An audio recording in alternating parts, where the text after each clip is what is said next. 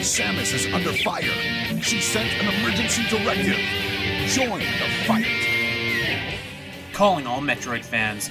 If you've been dying for a Metroid podcast to listen to on the road to Metroid Prime 4, you're in luck. Introducing the Omega Metroid Podcast, the only weekly Metroid show on the internet. Join Andy Spiteri of the Champions Cast and esports personality Dakota the Rapture Lasky as they explore the world of Metroid and talk Samus, Space Pirates, and Nintendo every Tuesday. Finally, a show for Metroid fans by Metroid fans. Subscribe on Podbean and iTunes and follow us on Twitter at Omega Metroid Pod. See you next mission.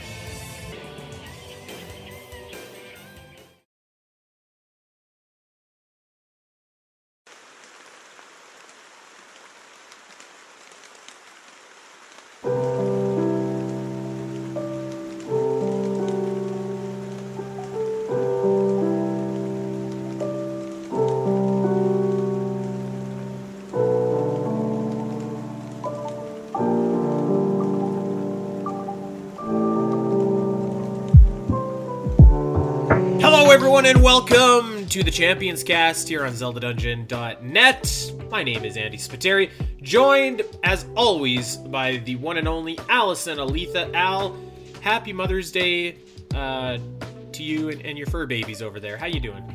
Yay, I have fur babies. Uh, I'm doing pretty good. This week has been so off for me. I went to Vegas last weekend and it was fun, but it was 100 degrees of desert heat and my feet were dying. And I came back and I had heat rash and my feet swelled up. And I was just like, oh, I, I need a vacation from my vacation. Um, but I'm doing a lot better now, thank goodness. But yeah, it was kind of weird adjusting. I was only there for three days, but I had to adjust for a full week back. Let me let me tell you, Al. I feel really sorry for you going to Vegas and coming back. Just just saying. Uh, no, that, that sounds that sounds like it was a nice getaway. Actually, one of my buddies is in Vegas right now as we speak, and it's so surreal Oh, nice. because you know up here uh, we're circling the drain, and down there it's kind of like things are coming back to a little bit of normalcy, which is nice to see. So I'm, I'm happy that you got to go. It definitely seemed normal Vegas wise. Uh, uh, well, uh, we have we have got a good show for everybody listening today. Um, but before we get there, I guess that we should talk about a few uh, things going on in the in the in the world of Zelda Dungeon here. Um, first and foremost, Al, the universe did not take our bait for having a pre-taped Champions Cast last week and give us some Zelda Aw, news. dang. Uh, very disappointed in that. yeah, right. Dang. Thought thought So for close, sure though. that we would get something and, and our episode would be rendered obsolete, but I guess the universe wanted to play ball, so there is that. Um, really exciting thing for any Zelda creators out there. If you are an artist, if you are a cosplayer, if you make crafts or, or whatever, um, if you have a podcast, then this is for you, my friends. Uh, Linktober's Zelda Creator Con is coming back for its second year. It's kind of like a virtual uh, Comic Con where you can show off all of your wares. Um, tickets are available right now. I think it's about a dollar to get into Zelda Creator Con. So you definitely want to go and check that out.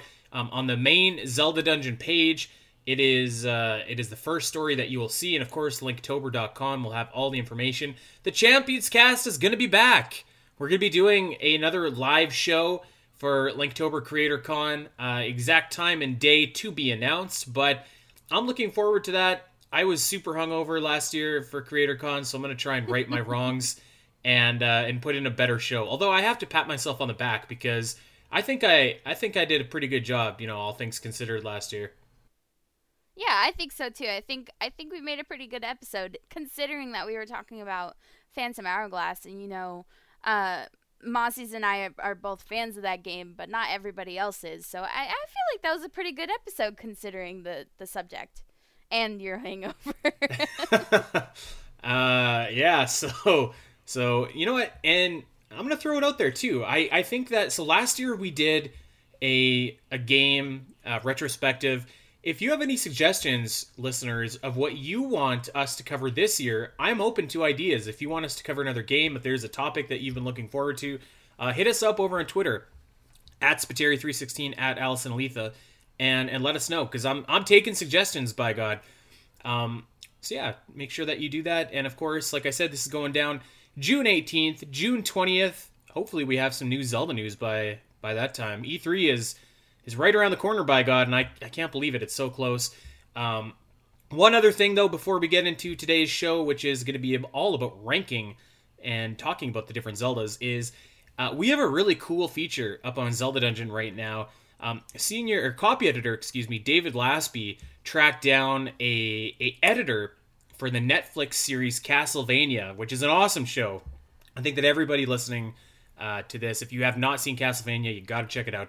But he tracked down a dude by the name of David Howe. He's an editor for Powerhouse Animation Studios, and David Howe wants to see a Zelda anime done in a similar Castlevania style. So they just had a casual chat about like what he would want that show to look like. Of course, you know, this is just his personal opinions, is not an indication of, of anything coming, is not reflect the company, but it's a really fascinating read. Um, David Lasby did a really good job with this, so shout out to to Lasby and and you know shout out to David Howe from Powerhouse Animation. He has a lot of cool and frank responses to uh, some of David's questions about what a Zelda anime would look like in in 2021. So very cool read. Yeah, it was super awesome. And like I'm one of those people ha- who hasn't watched Castlevania, but the art style is really amazing and I've seen some of like the scenes, the animation style for it as well and I think like I I couldn't agree more. So that would that would be exciting. Again, it's not saying that it's happening or anything like that, but still. Alasyn, I don't want you back on this show until you've seen at least one episode of Castlevania. By God, really, it's so good. It's so good. I, you you know, I always, I always take a minute to get into things that everybody else is into. Like for example, I also oh god, you're gonna you're gonna kill me for this. I haven't watched anything from Stranger Things.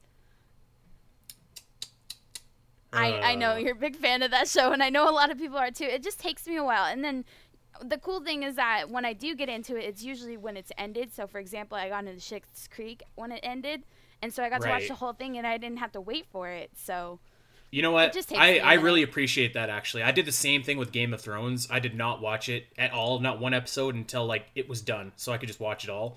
Um, yeah. I think I did.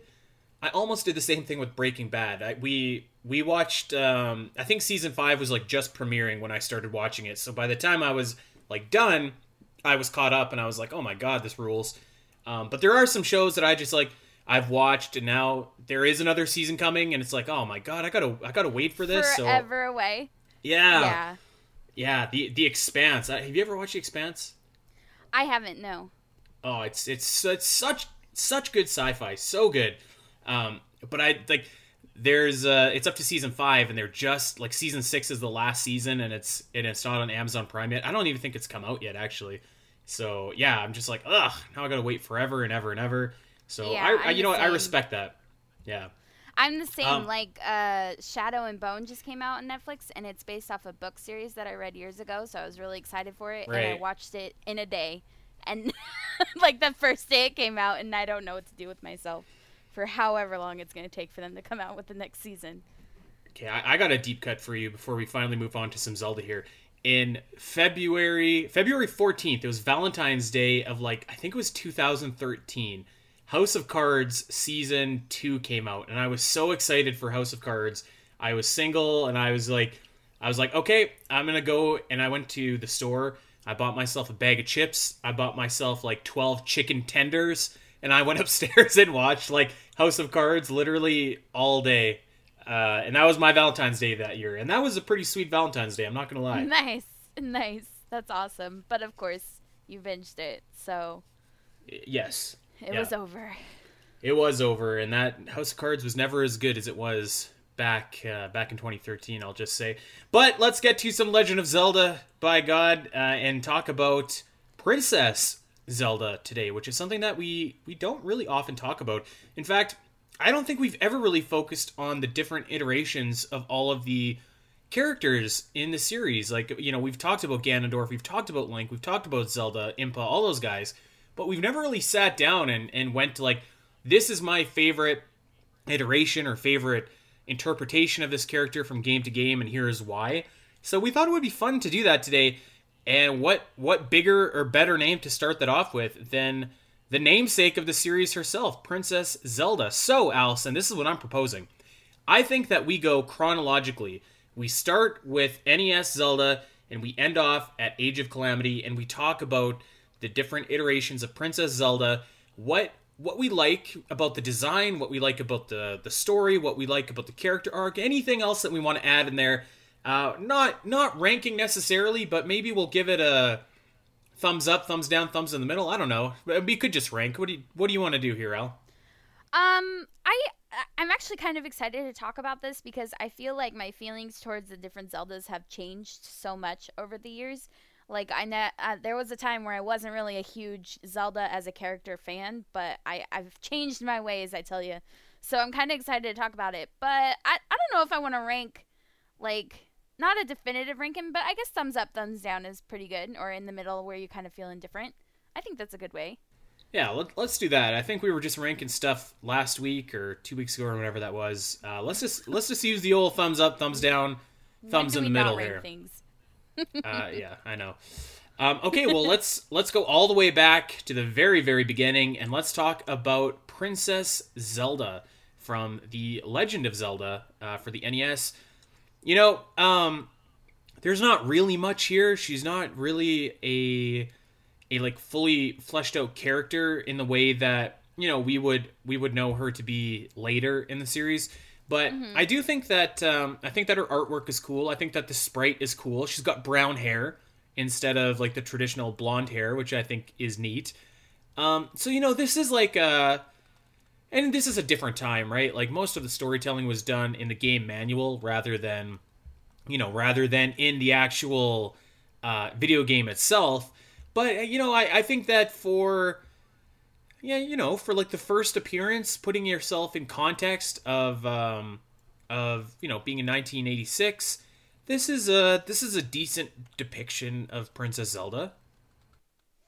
Um, I have to be super honest. I like I haven't seen this Zelda in such a long time that I'm looking at her now and I just like it's it's kind of funny because she doesn't look like the Zelda I know at all. But I mean, I know that that this is her, and so for me, this is kind of like one of those things where I'm really indifferent because I don't play this game often enough or in like at all recently um, to really have that much of an opinion. And like you said, she's not really fleshed out that much either, so she doesn't make a very lasting impression um, on you as the player. And if you didn't read the um, the the guidebook that came with it, I, like me, I I have no idea anything about yeah. her. So this is where I wouldn't give her a thumbs down because that's not really fair. I would be super indifferent, kind of in the middle about her. Yeah, I think that would be the same. I, I'm not gonna thumbs down her because you know video games were just different back then, and, and they're not. They weren't the storytelling medium that they are now, or that you know they would later become. But I mean, in good conscience, you can't really give her a thumbs up either, particularly because you know, this is certainly of the day and age where the princess gets captured and you have to go rescue her, and that's kind of your that's the whole premise of your video game right there. So yeah, this is a thumbs in the middle for me. Yeah, I can agree with that. Well, here's here's a weird one, and I actually had to double double check my research because as far as I know, the the links of the Legend of Zelda and the Adventure of Link are the same link but I was pretty sure that the Zeldas weren't the same too. And and doing my research here, uh, and someone could correct me if I'm wrong. I probably am. But the Zeldas are different, even though there are. It's a different, or it's the same Princess Zelda. I'm confusing myself even just saying it, but we've got yeah. the same Link, but a different Zelda. And this Zelda is basically under a Sleeping Beauty curse, and she's been put to sleep, and you got to go and rescue the, um, uh, or track down all the pieces of the Triforce to to wake her up. And this is actually the first time that the Triforce of Courage is introduced, I do believe, into the series. So this is kind of cool, a, a, a, cool idea. But again, Zelda doesn't really do much here. Um, she's literally sleeping the whole game. You know, there is a little bit of story uh, in the manual, but again, not really much for Princess Zelda to do. So I, I don't know. I I feel like I almost want to thumbs down it for the confusing like you know, is this the same Zelda? Is it not the same Zelda? Um, but I, I, I'm just gonna be generous here, give it a thumbs in the middle. I think. Yeah, uh, this one's a little. I feel even less about this one than I do the previous one, just because you know, Adventure of Link. It's not my favorite game. Everybody knows that, Yeah. and and like like you said, she's not very active in this story as well. So she's asleep the whole time. You kind of save her at the end, and that's great. I don't, does she kind of give Link a smooch or something in this one, like behind the curtain, or is that the first one? I don't remember. You I- know I what? feel That's like a- there was That's a great question. I feel like that's a. I feel like that's the first one. Okay. So, I mean, that's kind of cute, though. Um, if that's really what happened, somebody can just come in and be like, uh, Alasyn, you don't know what you're talking about, which is true most of the time. Um, I, I, again, I just feel indifferent. It's hard for me to be like thumbs down, thumbs up because it's not really fair when I don't have much, uh, thought ever going into this Princess Zelda, like ever. Right. Yeah, I, I mean that's you pretty much nailed it on the head. Like, what else? There's not really a lot that you can say about the the first two appearances from Princess Zelda in the series. She's really just there as a man, dare I say, almost just as a MacGuffin, like something to rescue or something for Link to do in the game. Uh, Which is too bad, and, and it's great to see how she has evolved as a character over the years. But yeah, I mean, you look at the first two entries in the series, and there's not really a whole lot there for her to do, unfortunately. Um, but we do get her a little bit more involved in A Link to the Past. So, A Link to the Past, I feel like is, uh, I feel like it's another thumbs in the middle, maybe bordering towards thumbs up for me. Uh, first and foremost, I think that the sprite work for Zelda looks really cool. Again, she has brown hair, and I don't know if it's just me. Like I always picture Zelda with blonde hair, uh, so it, it's always like I don't know, weird to to see like Zelda with brown hair, um, which is like sounds superficial, but I don't know. It's it's just it's kind of odd, right? So that that always sticks out to me. But I think that her sprite looks great in this video game. Um, you know what? I mean, she does get captured, and you do have to go rescue her. But at least she does have a little bit of agency in this game. She, you know, she she hooks up with all the other maidens at the end of the game, and and you know, kind of breaks the barrier around Ganon's tower and lets you go in. Um, and she has a cool little moment at the ending uh, where you know she's she's with the Triforce and she's by her by her father and uh, you know she's got the the six maidens around her and and you know the world is saved or whatever. So I mean that's kind of cool. Um, still, we're we're definitely in 1991. We're definitely still in the in the era of like the princess gets captured and, and the hero goes and rescues her. Um, I don't think it would be until some latter games that we would see Zelda really start to come into her own. I always thought that Zelda was a bit stuffy in A Link to the Past, um, and I, and frankly, like everybody's a little bit stuffy in A Link to the Past. It's a very formal game in a lot of ways. Yeah. Um, kind of missing that that like humor uh, or charm or maybe charm I think might be the word I'm looking for that some of the latter Zelda games would have. People are probably going you know crazy over this, but that's just how I feel. Um, so yeah, she's uh, she's okay in this game. I would say this is my third like thumbs in the middle. Um, she definitely is more prominent in this game than the first two, which is a good thing. And I would agree, like her sprite is actually pretty cute looking, and um, I I always appreciate the first portion of the game. So you hear her like telepathically as Link, and she's like, "Come to the castle," and he just is like, "Yeah, okay," and like he just goes on a rainy night like nothing's wrong. Um and he goes and saves her which is pretty cool. I i like the fact that she like was able to uh speak telepathically to him or at all instead of just being stuck in there and you know how else was the world going to get saved?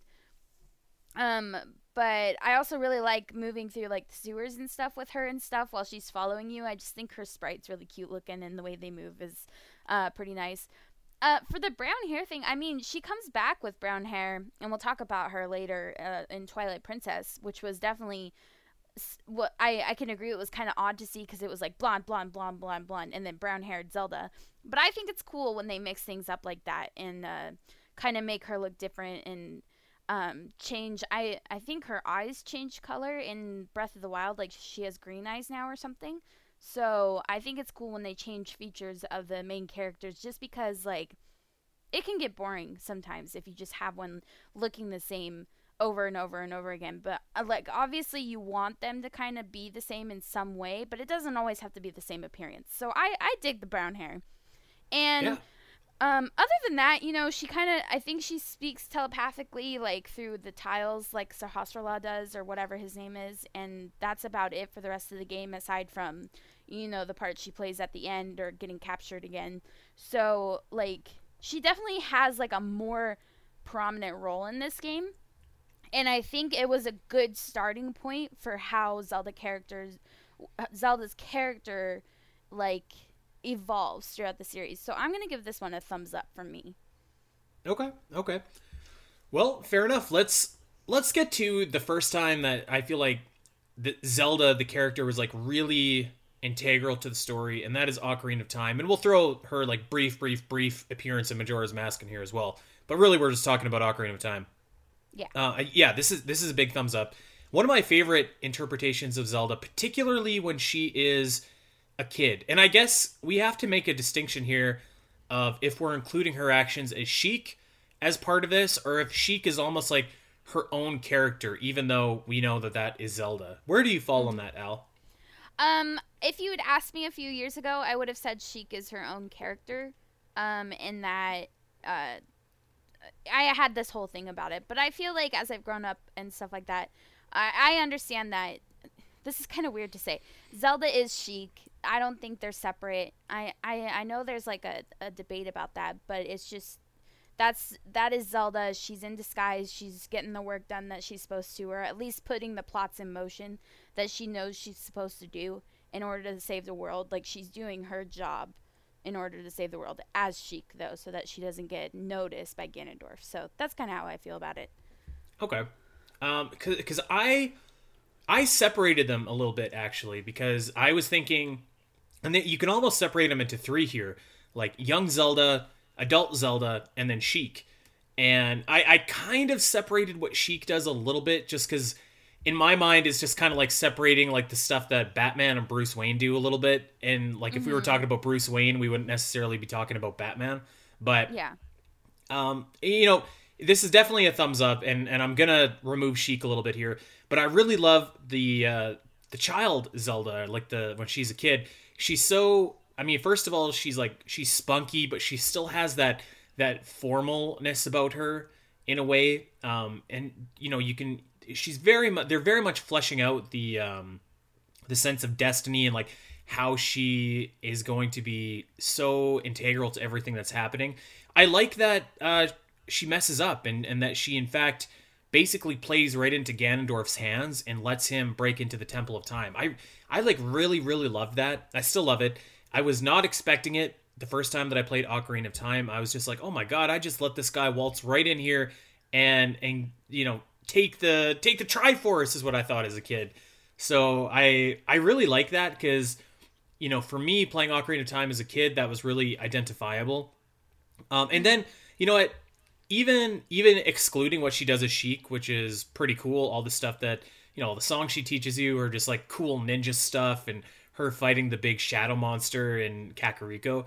Um, even when she comes back as like an adult, yes, she gets captured like right away, which is kind of lame, but she you know she's with you at the end. She she gives you the light arrows. She seals ganon with with her light powers. I think that that is very cool. Um, the design of zelda is very cool in this game very like i don't know princessy regal looking i think that her design looks great so yeah this is this is a big thumbs up for me i love zelda in this game um, i just yeah i thought she was really like relatable maybe uh, when I was first playing it, and that's always kind of stuck with me over the years. So I, uh, yeah, I really love Zelda in Ocarina of Time. Um, this is an interesting one for me just because when I was a lot younger, I gave her such a hard time, Ocarina of Time Zelda. And that's because I was just looking at surface level. I'm like, man, she really effed up. If she had just listened to the adults that said they had it handled, then none of this would have happened and the world would have been fine. and then also when that whole timeline stuff came out, I'm like, that's Zelda's fault that it's split into three timelines. so I like blamed her for everything. But when I got older and was like able to more th- think about it more critically and that kind of stuff, like I understand uh, her purpose in this game and um, just I was able to be mo- more forgiving because you're right. She is a kid, and you could relate to that as a child. You're like thinking the adults don't know, they don't listen to children, so we're gonna try and take things into our own hands. I'm the one who had the, you know, Right. the fortune dream that said that this guy's a bad guy and nobody's listening to me, so I'm gonna do it. And she did, and I think that's actually really cool and brave of her as a child to have that dream and nobody no adults listening so i'm going to do this myself and i think that's really pretty brave of her to do and um, link gets involved and helps her and that's great and yes they do mess up and let him uh, ganondorf in to the uh, sacred realm and he takes over and link is out of it for seven years like um, I really like that theory too. So this is where I'll bring Sheik into it. I like that theory where one of the split timelines is that uh, Link dies, right? So Zelda goes back and she becomes Sheik, so that she can do everything is needed to help Link survive and win. So that's like one of the theories for the the downfall timeline, which I just think is so cool. Like she's like, okay, that didn't work. Let's go back. I'm gonna be this uh, Sheikah warrior and kind of guide him along without doing it. Like, um, maybe she knows that if she tried to do certain things herself, it would also fail. So she kind of guides you along on your journey so that you do you are victorious, which I just think is so cool, and also like kind of noble too.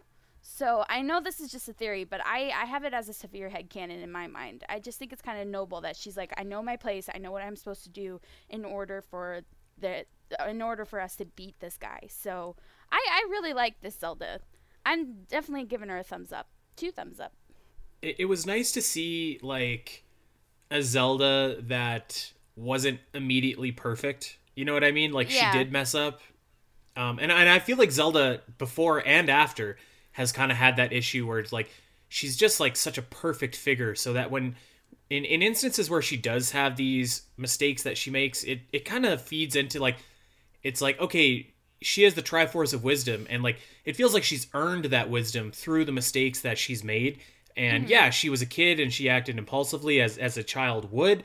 So i thought that that was really great. The only thing i like i said i don't really love that she gets kidnapped like right away but Yeah. you know that that is what it is um and i and i think that's acceptable because like the whole thing is like she's she's very much risking her her disguise to to tell Link and give him the light arrows and stuff. So like that was almost kind of the risk for the payoff of of getting that weapon to defeat Ganon with. So yeah, I like um I like her in, in Ocarina of Time. I think she's great. Well, I'm gonna give my first thumbs down to Zelda here, Alasyn, in the Uh-oh. Oracle games, and she shows up. Uh, I believe it's Oh. only it's only in a linked game. I want to say that she shows up. I could be wrong. Yeah, I think so But too. Zelda, Zelda shows up. Her sprite looks cool. The official artwork looks cool, by the way. She's she's obviously very much a kid. But Zelda shows up, and she's kind of not really doing a whole lot. She comes to, you know, whatever whatever world that you happen to be in, and she's with Impa, and she's just like, you know what? I'm gonna go out and explore, and gets captured literally immediately by Twinrova, and then you have to go and save her. It's so lazy. It's so like cliche. Um, yes it's like it's bonus content so whatever it doesn't have to be super you know it doesn't have to be like five out of five storytelling here but like come on. It's so ugh, It- it's it's so tired. It's such a tired exercise where like she just gets kidnapped immediately again come on we can do better uh, this is a thumbs down appearance for me Um, I think the funny thing is that the majority of people that played the Oracle games probably didn't link them, and so they probably had no idea that Zelda was even in these games. And um, you're right; she just kind of shows up. So, and plus, you've also just played like eight dungeons worth of uh, the game that's actually really relatively long, um, which uh, for some reason always surprises me. I know that like there are long Zelda games that have that many dungeons, but for some reason I just wasn't thinking the Oracle games would be like that. So then you have this bonus content and Zelda pops up out of nowhere and she hasn't been part of the story the whole time. So she kind of just pops up and and like you said she gets captured and that's it. So it's like there's not much story to it. there's not much where she's involved. I do agree that she looks super cute, and uh, this is one of one of probably my favorite actually images of her. Um, definitely not my favorite, but one of. I just think she's super cute in this one. But otherwise, like she's just not involved, and she kind of comes just to be captured so that you can have some bonus content in the game, and that's really it. And that's kind of that's almost a little bit worse than than the first two games where it's just the first two games were testing the waters of the Zelda character and the story where you just kind of have to save her at the end, you know. So I feel like this was like a step backwards. So like, I would I would say thumbs down. Imagine imagine too like you're linking the games together. You've already rescued Nayru, you've already rescued Din. Does it not just make sense to like have Farore be captured as the Oracle of Secrets, like secretly yeah. linking these games together? To a give her something more to do in the game, but then to not have to shoehorn Zelda in to get captured again. Mm. I feel like it does, but I mean, I guess at the end of the day, who really cares? Um, let's let's lump Four Swords and Four Swords Adventures together here. Uh, there might be a difference between the two, but I'm not really sure what it is. Um, again, not really much to speak of here, but I do want to actually talk about Zelda's design in these games because I think it looks really cool. She's got these like what would you call these things, Al? Like like devil horns almost. She's got these red devil horn looking things on her head. It looks very very cool. I think it's just a bow in her hair.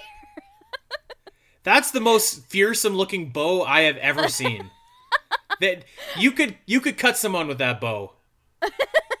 I understand what you mean. I just think that the art, you know, the pixel art was very limited, so they put a bow in her hair in this like ponytail kind of thing, but it just looks yeah, it kind of looks like devil horns.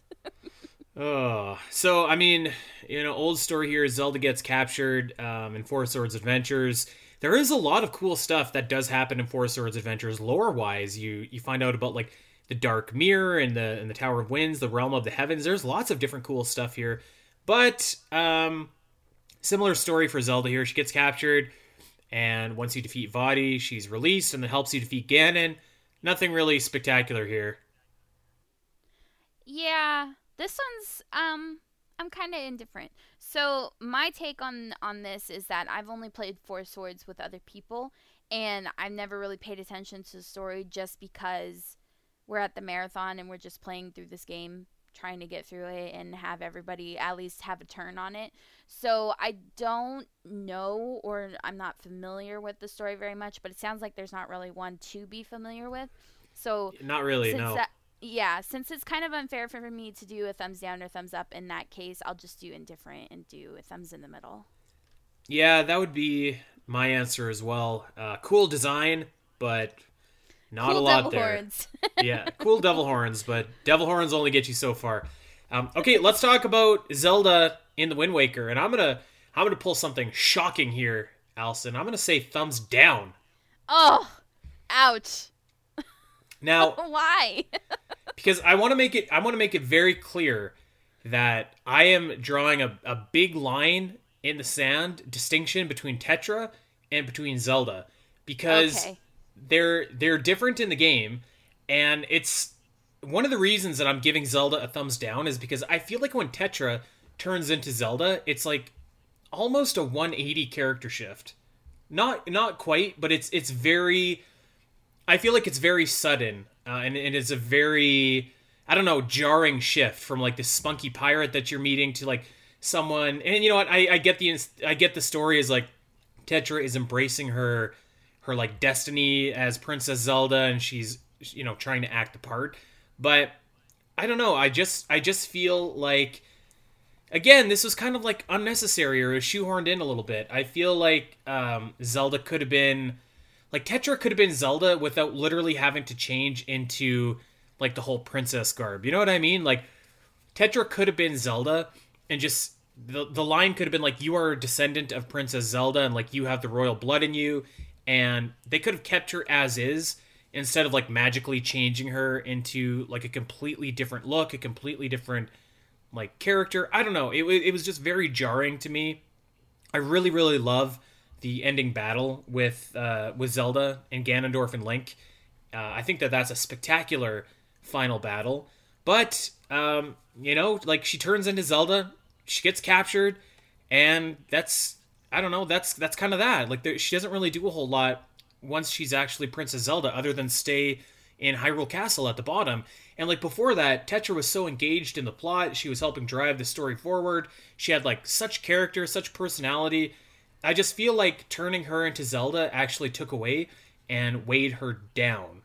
What say you to that, Alasyn? I I feel like there's a reason for everything in this game, so I'm going to explain things and maybe change your mind. Okay? Are you ready okay, uh, okay. I, I hope you do. I hope you do. Okay, so Tetra, she's great. She's a spunky little like back talking pirate, and she's got she's got guts. She's brave. She's all that. She's and she's like ten years old, running a whole pirate crew. They all listen to her, which is pretty cool.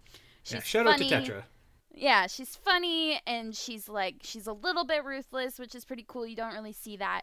So the moment that Ganondorf realizes who she is, that's when the King of Red Lions, or you know, spoilers, King Daphnes is like, ah, crap. Okay, well, you can't go back up there because now Ganondorf knows where Zelda is, who Zelda is, and how to get to her. So that's why King Daphnes tells her who she is. And if if it were me and I was this like, you know, queen of the pirates and I was just told that I was a freaking princess and like I had this whole history of a sunken empire down under the sea, I'd be kind of flipping out. So I feel like she's more in shock than taking on a personality that isn't hers. I feel like she's in shock and she's kind of still trying to understand what is happening to her, what her story is. I would have maybe even a little bit of an identity crisis because she's like, I always thought I was this person, but here I'm this long lost princess. So I feel like it's not so much a personality shift. She's just in shock and just kind of is like, doesn't know what to do. And so you leave her there at the bottom for her own safety because now Ganondorf knows who she is. And you complete the game get to the end. She is captured, obviously, which you know is like just a staple for Zelda. Get to the end, and when she wakes up, that's when she kind of comes back to herself as Tetra, and she's making those snarky remarks still, and she's the one who's coming up with the plan to defeat Ganondorf. Like the whole thing to reflect the light arrows off the shield, that's all her idea.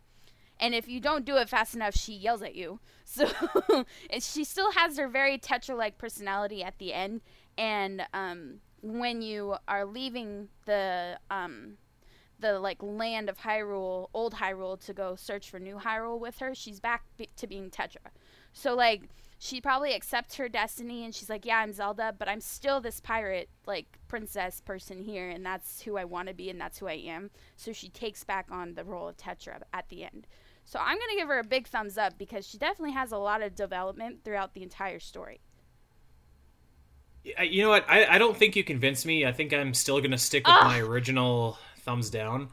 And L- listen, I- But but again, I am I am making a distinct line in the sand difference between Tetra and between Zelda because I I feel like that scene where she just like transforms and she's in the dress and she's got her hair down. I feel like that's just a really awkward scene. Like that You that could have been accomplished without without that. You don't think a little 10 year old being told that she's a princess, that in like her entire kingdom is down under the water, and that she like has this responsibility and destiny isn't just like traumatizing and she's not in shock or anything? You know, what I, I can buy that, but I I just maybe I just don't like it. That there you go. But uh, I, I don't. I just I wanted Tetra to be Tetra from start to finish, and you know, yes, I wanted her to go through a character arc of you know maybe.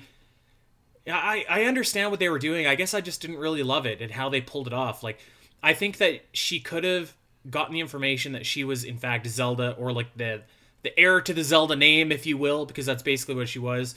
And it could have affected her in, in maybe a different way other than just like, okay, we're gonna stay hidden in the castle and then we're gonna get captured. So you know what?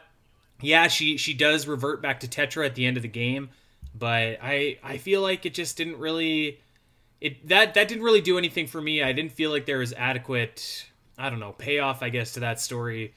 And uh, there there you go. Just my villainous take, Alasyn. Okay, that's fine, I guess. Um, all right, well, let's move on. Let's move on before we're, we're not on speaking terms here. Let's talk about uh, the Minish Cap. And Zelda shows up in here. Very cool sprite. I love Zelda sprite in this game. But this is another one. I'm gonna give it a I'm gonna give it a thumbs in the middle just because I'm biased towards the Minish Cap. But I mean, really, you know, she's doing the same old, same old. She is uh, she's getting captured. She's an object to be saved, and that's unfortunately really all that she does. Yeah, I mean, I get it. I I always really like uh, starting that game, and she's so cute and like bouncing around, super excited about the festival or whatever the heck is going on in town. And I and I think it's really cute that she's close friends with Link, and she's the one who comes to pick him up and that kind of stuff. Because you don't really see that very often in you know Zelda games. It's usually just like Link waking up and starting his adventure, but this time it's Zelda waking him up, and I just thought that was really cute. So I adore how much her character is involved in the beginning, but yeah, she's captured and you have to save her and there's nothing there's not too much involvement throughout the game if I remember correctly. So um I think she's cute and great, but I don't know. I might thumbs down this one. Yeah, I I can feel that. You know what? Actually, we should have backed up here for a quick second because the Zelda in uh, in Phantom Hourglass and in Wind Waker are are really the same Zelda here. Uh, is there anything you want to add for the Phantom Hourglass version, or should we just talk about that separately? Um, I I mean to be honest, there's not much that happens with Tetra in Phantom Hourglass. She is taken by Bellum, um, again, or I guess the the the oh god, whatever they're called. They're like the Poe sisters, but they're not the Poe sisters. Um, uh, so like not a lot happens with her, but the story with her in the beginning and the end, it feels very Tetra. She's still very much, you know, that spunky little ruthless pirate girl. But there's some also funny moments with her when she's made of stone in the middle, and like Linebeck is leaning against her and knocks her over, which is pretty funny. I know that doesn't really have anything to do with her personality or style, but I always crack up when I see that. So there's not much to her. I'd say this is more like a thumbs in the middle, but I still really like that she's still Tetra.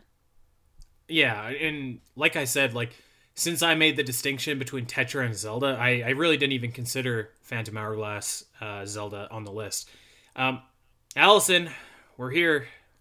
Twilight Princess, Princess Zelda.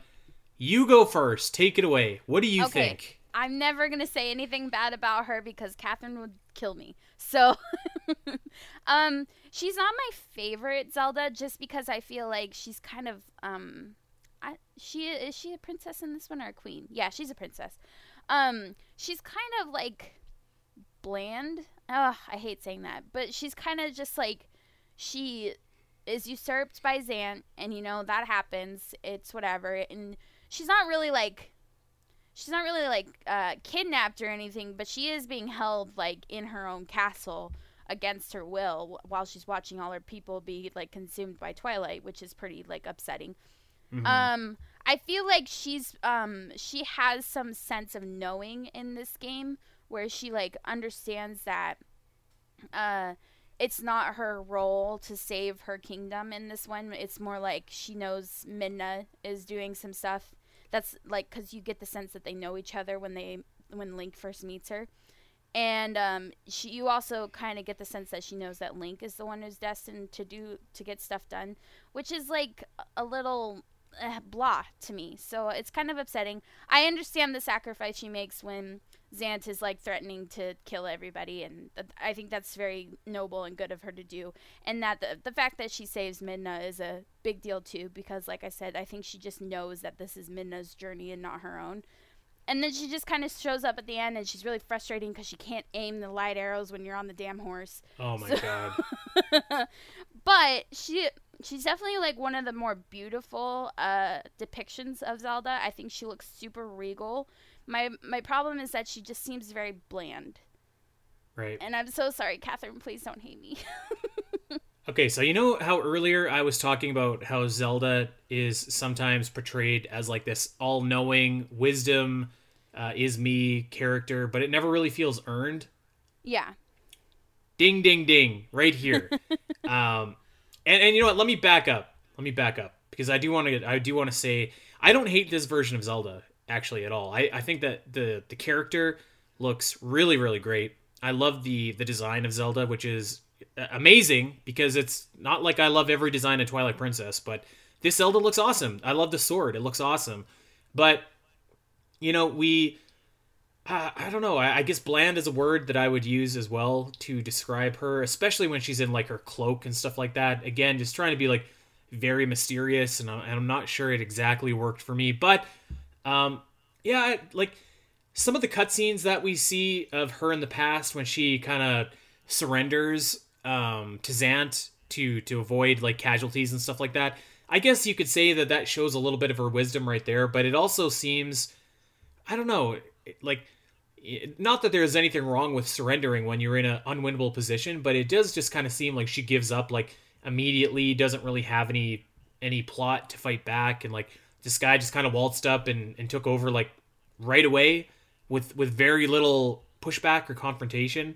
So there's that, and um, you know, like you said, the the final oh god, the final horse battle is is horrid. That's awful. but I do love I love the battle against Zelda, but I'm not sure that it makes a oh, whole yeah. lot of sense. Uh, and yeah. and here's why. And maybe maybe I'm gonna try and explain it to myself and, and to you, and, and you could tell me if this makes sense or not. But so we get the we get the weird scene where Zelda is just like, I will sacrifice myself for you, Midna, and she gives her her life energy, whatever that means. She just gives it over to her. But then at the end of the game, Zelda is there and her body is just flying around in, in the sky. So mm-hmm. does that mean does that mean that like even though Princess Zelda gave Midna her life energy and her body disappeared, does that mean her body went somewhere else and has no life energy so Ganon put some evil energy into it and that's how he's controlling her? Like like what? Oh, Am I oh, missing yeah. something?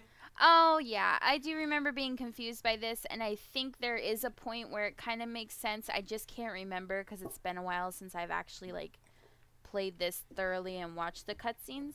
So somebody might have to explain that to us. Maybe, um, yeah, I don't know. Somebody might have to explain that to us because it was confusing because you think she, like, just disappeared and gave, like, died so that Midna could live, but she's not dead. So, yeah. Yeah, she, she's, she's right back at the end of the game. And. Yeah Maybe maybe Corey. Every time I mention Twilight Princess and its story, he's up my ass about how wrong I am. So maybe he'll tell me what what this whole business meant. But it was very confusing. But you know what? Frankly, um, I thought that the fight at the end was cool, so I wasn't like too concerned about it. I was just like, whatever. I did kind of think that the sacrifice scene was cheesy, and but it, more so on Midna's side, I thought that it was a little bit cheesy. So I don't know. I'm like slightly willing to give it a pass. I was kind of I was kind of hoping that your testimony would would push me one way or the other here, actually, Alasyn. But I'm not sure that it has. I, I feel like this is kind of like a thumbs in the middle for me. Uh, yeah, I feel thumbs in the middle too. Like, like I said, she's really like this is she's this is a gorgeous like rendition of her. I think she's absolutely beautiful, and she just looks so regal and poised, like she's the princess she's supposed to be, and all that kind of stuff. And again, she has the brown hair, so that was a change that was pretty cool. Um, but yeah, there's just the game is not about her. I think that's that's what I'm trying to say. Not so much that she's bland, it's just not about her, which we're used to the game being about Zelda or having Zelda in some way or if she's not really in the game, she's not really in the game, you know? Right. So it's about Midna and you're supposed to be more, paying more attention to Midna and her journey, not Zelda or Link or anything like that. So maybe instead of like being so negative and saying she's bland, I just think that we're not supposed to pay attention to her as much as we are Midna. So she's kind of like a background character in this game, and like her sacrifice, both of her sacrifices are very noble and wise, and I think that's great. So I I'm gonna do like can I do like a a thumb diagonal like half up half middle? We're we're talking like a thumb. What is this like like uh, thirty degrees? Sure. okay. 40, yeah. 45 degree thumb. 30, 45 degree thumb for for Zelda from Twilight Princess. All right. All right, well, we got some heavy hitters to get to here, Al, so let's keep it rocking. You have not played Spirit Tracks, but I have. I have not. Although to be fair, I think Spirit Tracks is now the game in which I have not played in the longest amount of time. It's been probably 5 years or more. So, I don't feel like I'm super um I don't feel like I'm super authoritative on this Zelda anymore, other than to say that there are so many things wrong with the Legend of Zelda Spirit Tracks, but Princess Zelda is not one of them. She is a charming, fantastic character. She's a companion of you around the game. Um, I really liked her depiction in this game, and I I don't know that I really can say much else because it has been so long, other than to tell our, our listeners that um, I've got it I've got it penciled in for this year that Alasyn and I will play and do a retrospective on the Legend of Zelda Spirit Tracks. So at some point we will do that. Yeah, I think maybe then we can say wh- whether we give a thumbs up or thumbs down. At least for me, for sure, because I haven't Right. ever played this game, but I have seen it be played, and I'm I'm I know that she's a little bit more of a a prominent figure in the game. She kind of is your companion throughout, so I think that's pretty cool and exciting, and I'm eager to see um like how her character is and stuff like that. Uh, throughout the game, so yeah, I'll just I'll just say for now that I'm undecided, and I'll let you guys know later this year. You know what? Uh, not to pull a bait and switch here, Al, but I almost want to say the same thing for Zelda from Skyward Sword because we are, Ooh. of course, going to be doing a massive dive into the story, into the game, into the dungeons, all of that stuff. We're going to be doing that in like, my God, two months, two months time when Skyward Sword HD comes out. Uh, Alasyn, I know that you're like smack dab in the middle of Skyward Sword. You probably have so much thoughts about Princess Zelda. I think I want to save my thoughts and just say that I think she's probably the best version of Zelda in the series. What say you? Okay, yeah, I have a lot to say about Skyward Sword Zelda. I do think she's the best Zelda in the series, closely followed by probably Breath of the Wild Zelda, which I know is a shock to everyone because I used to not like Breath of the Wild Zelda. But um, I I just think the that she's very sweet and very caring and compassionate and stuff in the beginning of the game. She loves her bird. She's really excited about becoming a knight. She's best friends with Link, and she's you know she's got like a comedic kind of like dislike of Groose, and it's great. And I, I just she's not a princess. cool. I think that's so important too. It's it's different. She's just like this normal girl, and I just think that's really cool that you kind of get to see this like really um like mellow, non-regal upbringing for her, you know. So that was neat. And then you know she's having these calls from down below.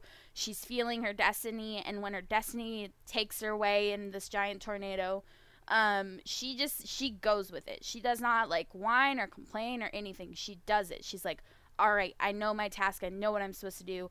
I'm on it. So she goes through her adventure, and I'd love to play this game in her point of view, Oh just to see what she goes through. Can you imagine she- that game playing as Impa and Zelda? Oh my god. Yeah, Th- this so Zelda, cool. she has agency. She doesn't wait for for anyone to capture her. She goes ahead and she tackles her destiny. And my Yeah. god, the, the the single best scene in the entire series takes place midway till to seventy percent way through this game. Alasyn, you know exactly what scene I'm talking about. Where Yeah. Zelda once again takes destiny into her hands oh so i can't wait to about to, i can't wait to talk about this more in just a couple months Yeah, for sure. And this is an argument that I constantly made against people who said Breath of the Wild Zelda is best because she's like holding back Calamity Ganon for 100 years. And I'm like, okay, so what? Skyward Sword Zelda held back Demise for thousands of years, like literally thousands of years. She's like in that crystal for thousands of years, holding back the imprisoned. Obviously, it's not working at the end, but that's how the game is meant to be. And Link is supposed to be helping where the cracks are forming thousands of years later. So I that tells you how powerful she is. Obviously, she's like the first reincarnation of Hylia, so she's very Right. powerful and and like you said, she has agency. She takes her destiny by the horns and she does it. And I just think that's really cool. um you know you know what the other thing that i want to mention too before we move on is this zelda is so sweet maybe I, i'm not sure if that's the word i'm looking for but like my my black hardened heart that barely beats was invested in the romance between Zelda and Link. Like it just it makes me smile. I was cheering for them. I was rooting for them. Um I'm I'm not one for like romance in my video game stories. I'm just like, ah, whatever, it's there, it's there. This this was done so perfectly and it was so touching that you know, you even even uh a cold-hearted monster like myself was was invested and wanted to see these guys succeed. And you know what? I've I've never been into the shipping wars that are in Zelda, like who to ship Link with. I've never really No. cared. But I do I do agree with this and I think it's also really cool that Zelda like this is such a strong moment for her. She puts her feelings for Link aside. Like when he shows up in the second uh in the Earth Temple or the yeah, the Earth Temple dungeon and she's like, "Oh my gosh, Link, it's Link. He's here." He's so excited. Impa's like, "No, you got a job to do." And she's like, "Uh, yeah, I do." So she does her job. And she she's like, "Link, I have stuff I got to do. So you do your thing, I'm going to do my thing." And I think that's really really awesome instead of just like Link is here, he's going to fix everything for me. You know what I mean? Like I really like that she's a female character that is doing what she's supposed to be doing and is strong and powerful and yeah. has agency when instead of you know getting captured and being like held by the monsters for the entire game. I know she gets captured at the end, but she still did a lot of stuff, you know, and did her job before then. yeah. Um yeah, I can't wait to talk about this more in long form. Uh, man, I can't wait. I can't wait for Skyward Sword HD to come out. Oh, um, all right, we got two more to get to here, um, and this one shouldn't take very long. A Link Between Worlds Zelda. First and foremost, this design is awesome. I love the design, and I love that this design is in Super Smash Bros. Um, just like such a classic, like it just looks so different. Uh, she's got the bangs, which I know a lot of people really like. So yeah, I, I like this design a lot. Uh, you know, I too. Yeah. This is this is like a thumbs in the middle, thumbs up, maybe a forty-five degree kind of a kind of a thumbs up here. Uh, the, the, real star of A Link Between Worlds is Princess Hilda. Uh, I think that her mm-hmm. character arc is like very it's very cool, but you wouldn't get her character arc without Princess Zelda kind of being who she is. Again, this is kind of a Zelda that's already like reached that maturity where like she's wise and she she's very much like a flawless character, which is, you know, it's okay. It can be a little bit boring, but I think that it sort of works in this game because you do have that dark counterbalance in, in Princess Hilda. So yeah, I, I mean, she gets captured. Uh, take a drink if you've heard that before, but um, the end of the game where where she restores Lorule's Triforce, I think is is a kind of a cool little touch. Um, you know, she does give the classic bow of light, which is actually used in a really cool way in a Link Between Worlds. So yeah, yeah, I mean, I, I can't complain a whole lot about Zelda in this game. again, kind of like Twilight Princess, this just isn't her story. It's it's the story of Hilda. It's a story of Ravio. It's a story of of Yuga. It's a story of Lorule. So Zelda isn't really there to do a whole lot other than, you know, her her moment at the end of the game. Yeah, I would agree. So to be fair, like again, this isn't her story. It's Hilda's story. So uh, but I, I also really like her design. I know I get I get some uh, some flag from Mossies when I say that it seems random that they chose this design to be in Smash Bros. But to me, it does seem a little bit random because like for the longest time you had Ocarina of Time Zelda and Sheik, and then you had Twilight Princess Zelda, and they just seem like such like easy fighters and characters to put in Smash Bros. So then the, you have this kind of childish Zelda that they put into Smash Bros. It just seemed odd, like an odd choice. Like I'm not against the choice; it just felt random to me. Um, but I do like her design. I think she's very pretty. Um, I like. Uh, you got this like mesh between 2D, 3D style and the Link Between Worlds. So when she turns around, it's it's more than a lot of the 2D Zeldas that you've seen in the past in games. So she turns around and it's very like she's like actually has shapes and stuff like that. That's hard to like. I don't know if that makes any sense, but that's how I feel um, about her. And I just say I'm like, wow, she's really cute and she has such a good design in this game.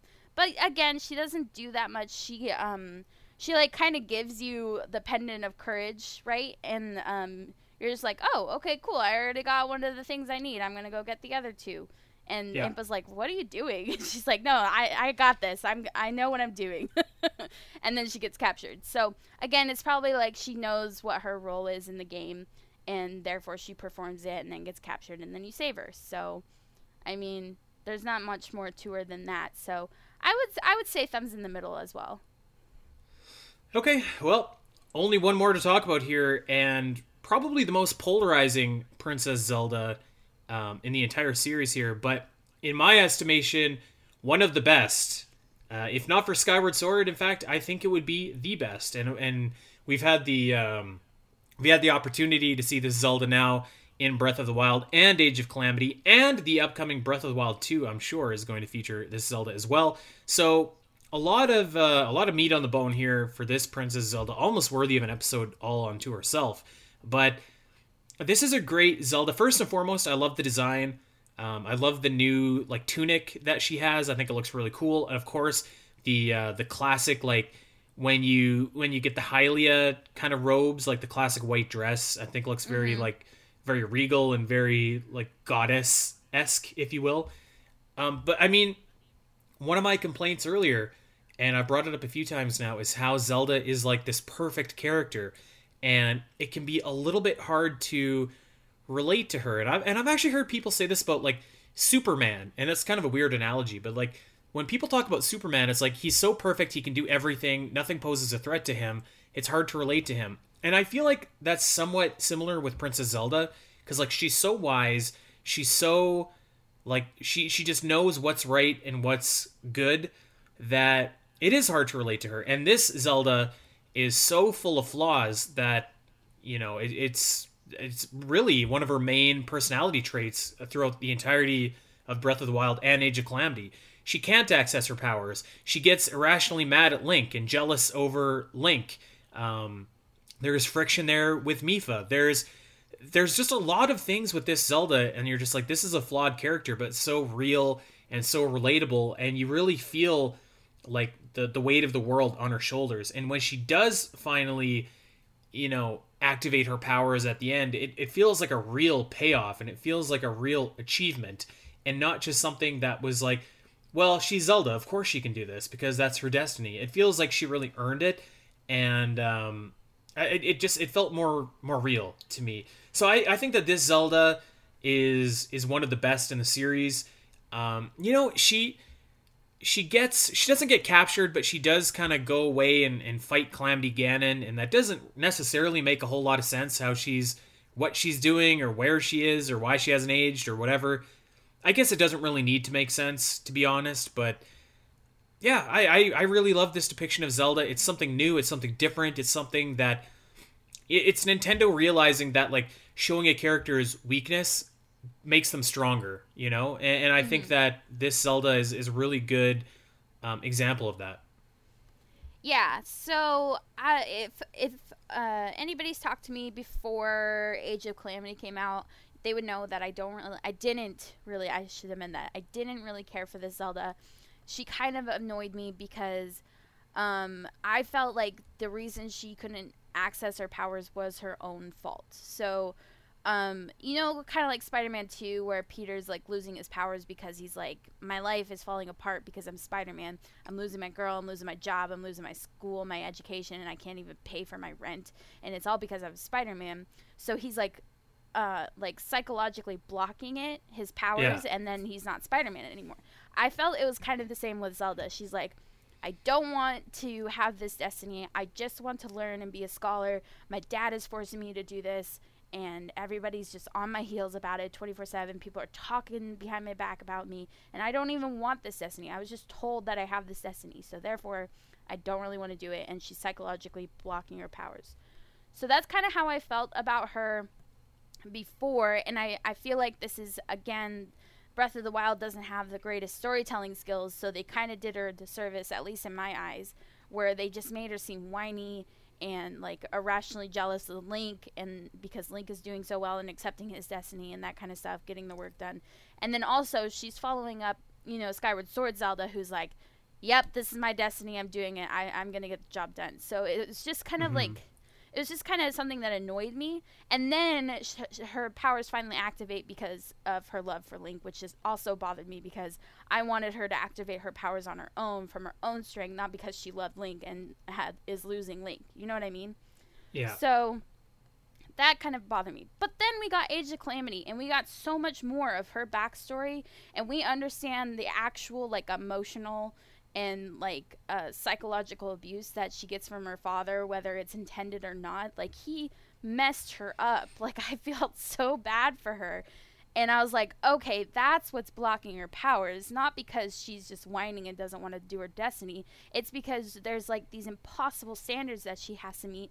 And no matter how hard she seems to try, she can't achieve them, so she's trying to think of other ways to get the job done, like learning about the Sheikah technology, um, testing the Sheikah technology, going out and exploring and examining them to see how they can help versus, you know, running herself ragged, sitting in a uh, freezing spring for hours and hours on end, trying to activate her powers that are not working.